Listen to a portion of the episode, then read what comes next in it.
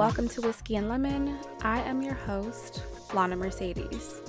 Since you all seem to be loving my Q and A episodes, I thought it would be great to do another one centered around how I take care of myself in honor of Mental Health Month. Let me remind you that I am not a doctor. I studied social psychology and have worked as a domestic abuse advocate. I am only providing my own mental health care practices. I am not suggesting or confirming that these practices will undoubtedly work for you. If you are in a fragile place, I advise listening to this episode with caution. I am not going to get too deep here because I've personally been pretty anxious the past couple of days, so I'm choosing to make this conversation more of a discussion to provide takeaways, which is how I always try to frame my episodes anyway. All right, I received some awesome questions via Instagram, and I'm ready to dive right in.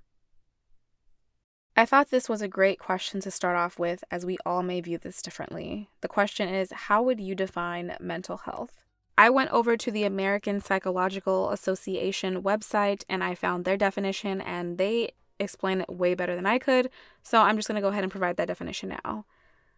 Mental health is a state of mind characterized by emotional well-being, good behavioral adjustment, relative freedom from anxiety and disabling symptoms, and a capacity to establish constructive relationships and cope with the ordinary demands and stresses of life.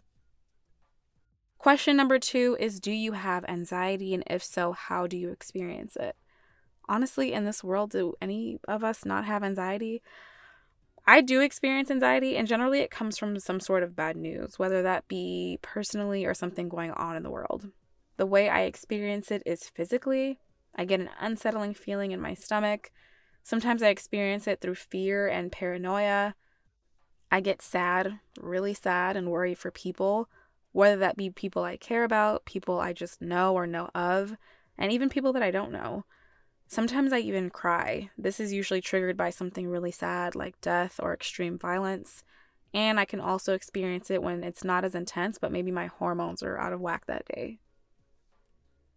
Question number three, how can you manage feeling low when you have no support? So I'm actually going to refer to question four on this, as I think both points can be discussed in the same note. Um, question four is, what things do you do when you are feeling super anxious or depressed? So I have a few things that I do that help me stay on track when I'm feeling unsupported. And let me add that sometimes we may not be supported at a particular time, or it may be that we don't feel supported in the way that we want to be. So I do think it's important that we communicate our needs correctly so that we can align as much as possible. Some of the things that I do in the instances that I am not feeling support, though, is stretch. Yoga has been so vital for me over the past couple of years. It really helps me to take a proactive stand against feelings of sadness. I love to cook, so I can easily put on a good podcast or some feel-good music while I'm in the kitchen, and that really helps me feel better. I also love to read and take my eyes off screens, like phones, computers, T Vs, all of that stuff. Taking a nice hot shower and letting the water run on the back of my neck is so relaxing, and you can also get a massage or seek therapy if those options are available to you. Sometimes people we are close to just have their own stuff going on and can't think beyond those things in the moment. So reaching out to not only communicate your struggles, but seeing how you can provide support to them is helpful. Being there for others is a really good way to make yourself feel good. Knowing you can make a difference for someone else really boosts your dopamine levels. Question number five is, how do you push yourself to be proactive when you don't even want to get out of bed? I like to focus on how I want to feel versus what I must do to feel that way, or how I'm feeling at that moment. Try to move away from a general "I want to feel happy" statement and think about what precise feeling will get you there and leverage that. If I know I want to feel more energy, I need to get up and work out, stretch, move my body, take a shower, whatever energizes you. If you want to feel more connected, reach out to loved ones, provide support to others, as I discussed in the last question. And really, there's no magic I can give you as to how to make yourself be more productive when you don't want to be. You just have to do it. Like, I kind of just tell myself, like, get up right now, and I just do it before I can think about it anymore, because if I continue to ruminate on it, I won't do it. So I just, the moment it comes to my mind, I just get up, gotta get it done. Question number six is, how can I explain my depression to my partner when they can't empathize? Some people just cannot relate to certain emotions, and that's okay. What is important is that you have a partner that gives you space to express yourself without judgment, and that you practice communicating your feelings and needs in a healthy manner. Both actions from each of you require a lifetime of nurturing, simply because all relationships require ongoing sustenance. Just like a plant or an animal, you don't just give it nourishment for a few weeks and then let it survive on its own. So this goes for your relationship with your partner and for yourself. Question number seven, I have a hard time communicating my feelings when I'm feeling down. I want to cut everyone off and become very mean and yell when they push me to open up. Does this happen to you? Wow, this is a really vulnerable and powerful question. I think we all can get to this point, whether it be on a small or large scale. The goal is to keep it as minimal as possible. Some things to look into would be the practices I previously mentioned in this episode that I do to get myself feeling in a better headspace. Also, the following key things are crucial for me and many others when it comes to treating yourself right in order to treat others right. Proper sleep. Some people can get by on six hours. I need eight, a minimum of seven. Some people need eight or nine.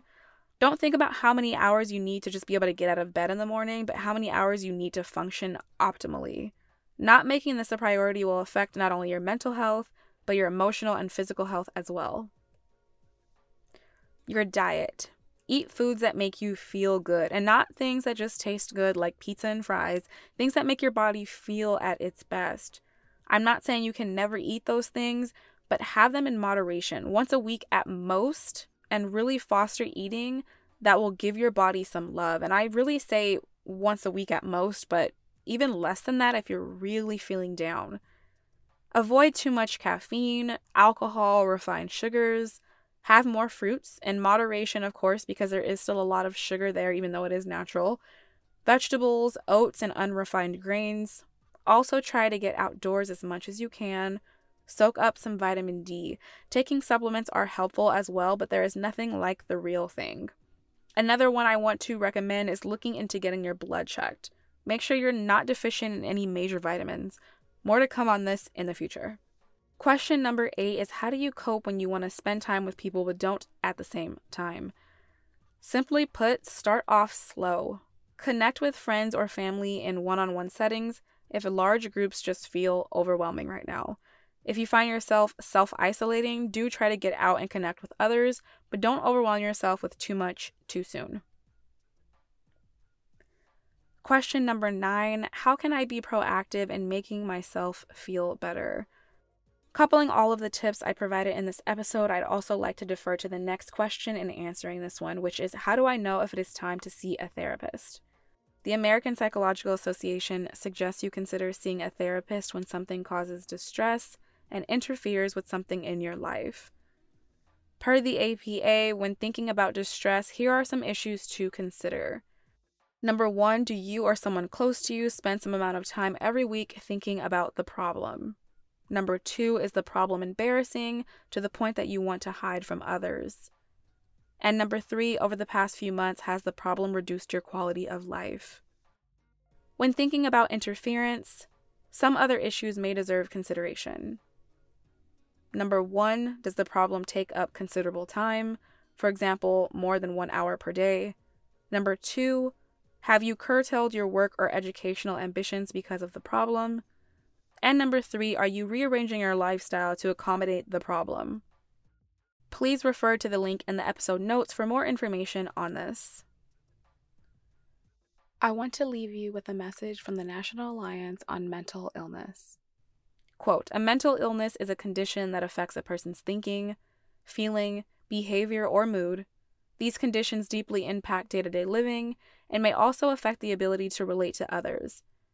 If you have, or you think you may have, a mental illness, the first thing you must know is that you are not alone.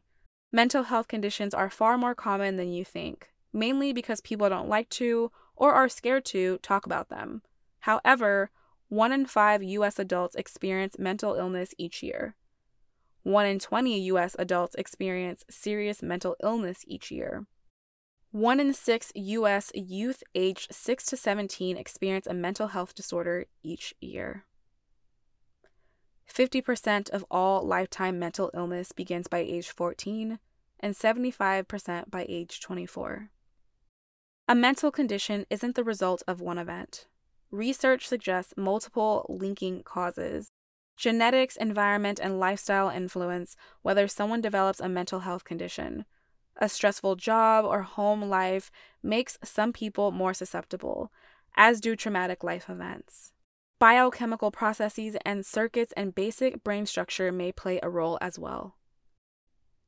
None of this means that you're broken or that you or your family did something wrong. Mental illness is no one's fault.